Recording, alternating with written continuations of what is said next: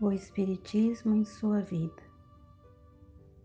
Reflita na importância do Espiritismo em sua encarnação.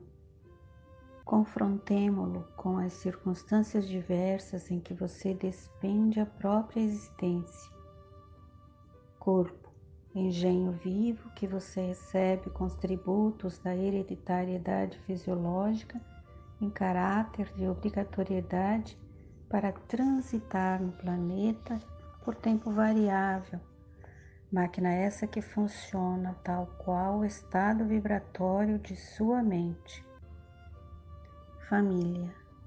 Grupo consanguíneo a que você forçosamente se vincula por remanescentes do pretérito ou imposições de afinidade com vistas ao burilamento pessoal. Profissão quadro de atividades constrangendo-lhe as energias à repetição diária das mesmas operações de trabalho expressando aprendizado compulsório, seja para recapitular experiências imperfeitas do passado ou para a aquisição de competência em demanda do futuro.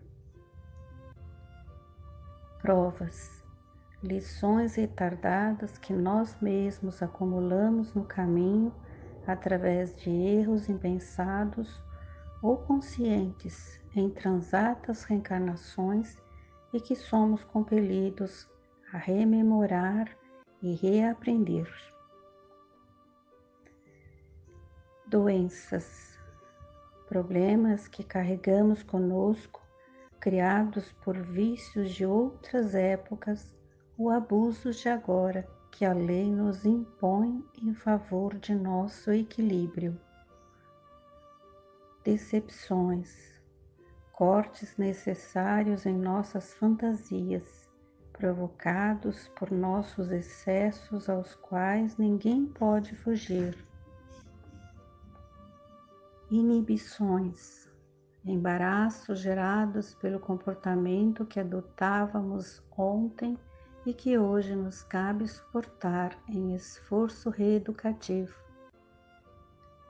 Condição, meio social merecido em que nos facilita ou dificulta as realizações conforme os débitos e créditos adquiridos.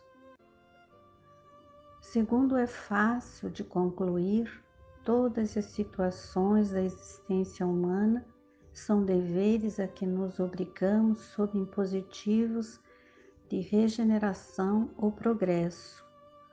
Mas a doutrina espírita é o primeiro sinal de que estamos entrando em libertação espiritual à frente do universo, habilitando-nos pela compreensão da justiça e pelo serviço à humanidade a crescer e aprimorar-nos para as esferas superiores. Pense no valor do Espiritismo em sua vida. Ele é a sua verdadeira oportunidade de partilhar a imortalidade desde hoje.